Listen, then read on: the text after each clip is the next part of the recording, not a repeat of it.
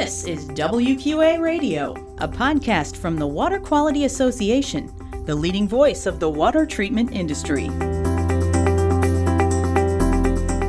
Now, here's your host, Wes Bleed. Thank you, Stacy, and hello from WQA Radio. Thanks for joining us. This is podcast number 19.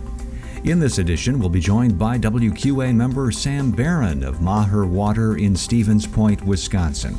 We'll talk about what's happening in his world and his thoughts on the value of our WQA radio podcasts. Well, so far you've had on some very good guests, uh, technically, uh, giving us a lot of background. Honestly, you've put a lot of information into it. Later, we'll have a regulatory update, plus an update from the WQA news desk, and we'll have this week's WQA tip. Up next, my conversation with WQA member Sam Barron.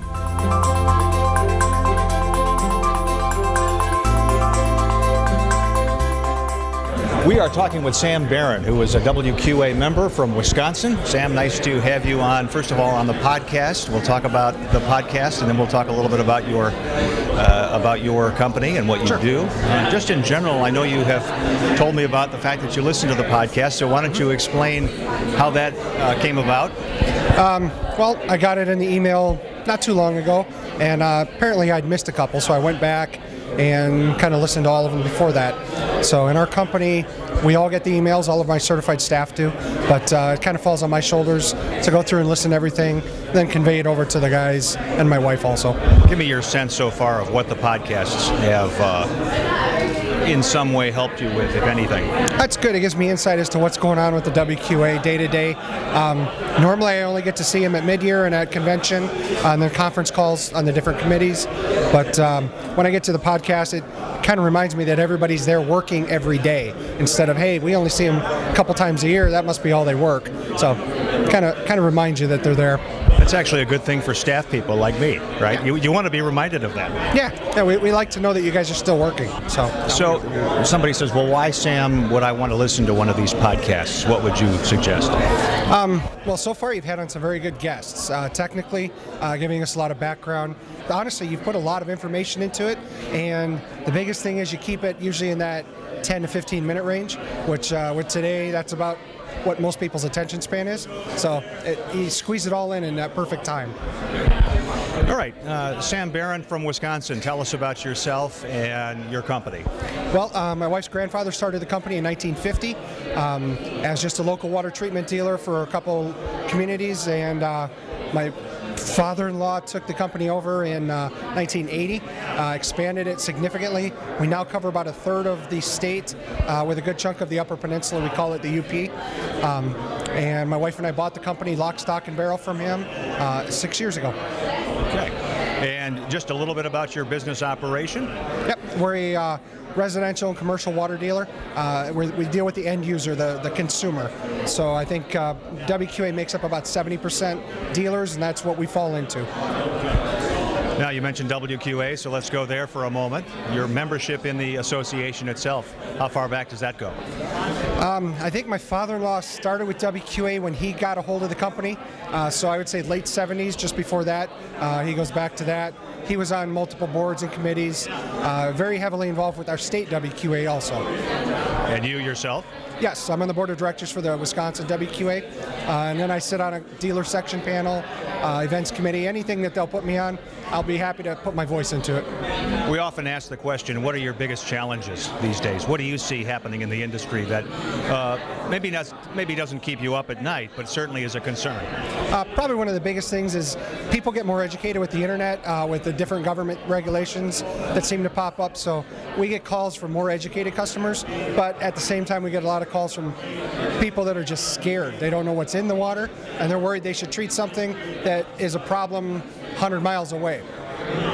What kinds of treatment issues are you seeing these days? Um, obviously, with Flint, Michigan, lead has popped up quite a bit.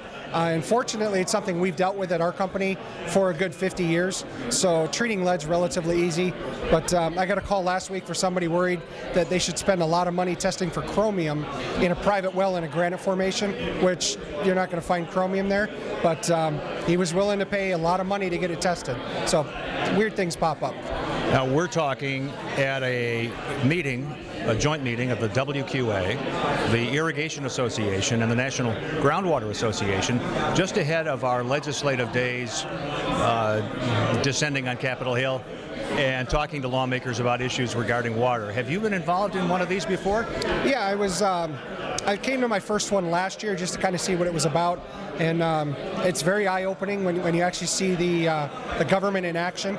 Um, so I, I figured it's good to come back, and again, with my wife being at, at the office, being able to run the company the way she does, it's afforded me the option of coming to a lot more meetings. So yeah, I, I don't mind coming to this, and it, it's good for everybody to see at least once. And the value of this? It kind of ties you back into where you're at um, with your company and you, you, get so wrapped up with what you do in your little territory that you forget if somebody's not here pounding the pavement with this, regulations get slapped on you, and before you know it, you can't do what you what you've always done.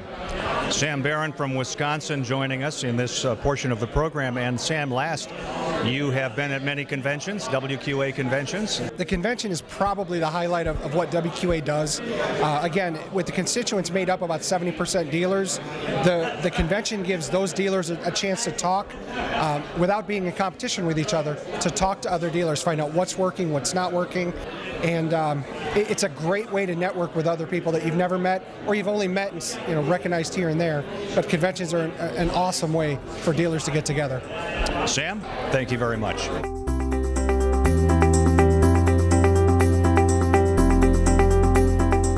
And it is time now for our regulatory update. Kathleen Foltz is our regulatory and government affairs coordinator here at WQA. Kathleen, what do you have? Sure. So I previously gave an update on the bills list in March, which saw lots of updates. In April, we had two pieces of legislation. Uh, one dealing with hexavalent chromium, or Chrome 6, in North Carolina. House Bill 567 and Senate Bill 675 required the Department of Environmental Quality in the state to conduct a study on the distribution and levels of hexavalent chromium in groundwater in a partially impacted neighborhood to see if all households should receive a permanent replacement water supply.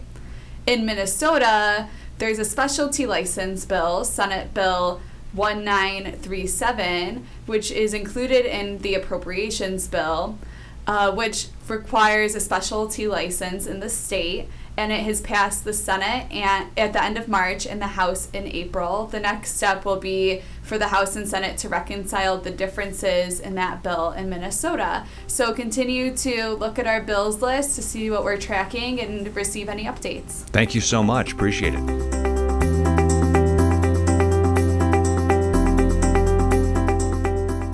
And time to check in at the WQA news desk. And for that, let's go over to Stacy Ostkutzbach.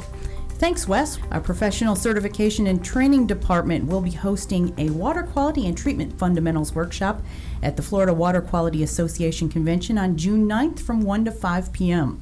The event is free for all convention attendees. And on the following day, on June 10th from 8 to 11 a.m., they will be offering certification exams, so don't miss out on your opportunity to uh, take part in this at the Florida WQA convention. The Professional Certification and Training Department will also be offering workshops and exams at the PWQA, Ohio WQA, Minnesota WQA, EWQA, and Missouri WQA meetings and conventions throughout the next year. And for more information or to download a registration form, please go to WQA.org under the events section. All right, Stacy, thanks so much. Absolutely.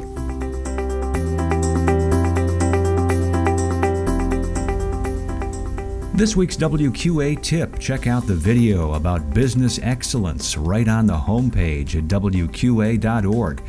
Learn how your company can take the next step toward business excellence with WQA. We want to remind you about the WQA Career Center, your source for the water industry's next wave of talent. Look for the Careers tab at the top of WQA.org. And if you like what you hear on these podcasts, do forward a link to a friend or colleague, and if you want your employees to get our email notifications about the next podcast, update your membership listing with all staff members' names and email addresses. Thank you.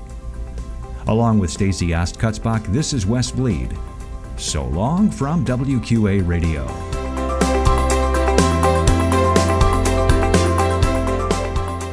You've been listening to WQA Radio, a podcast from the Water Quality Association, the leading voice of the water treatment industry.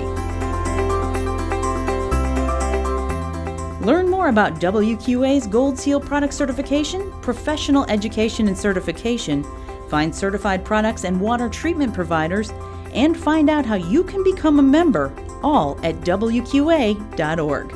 Thanks for listening.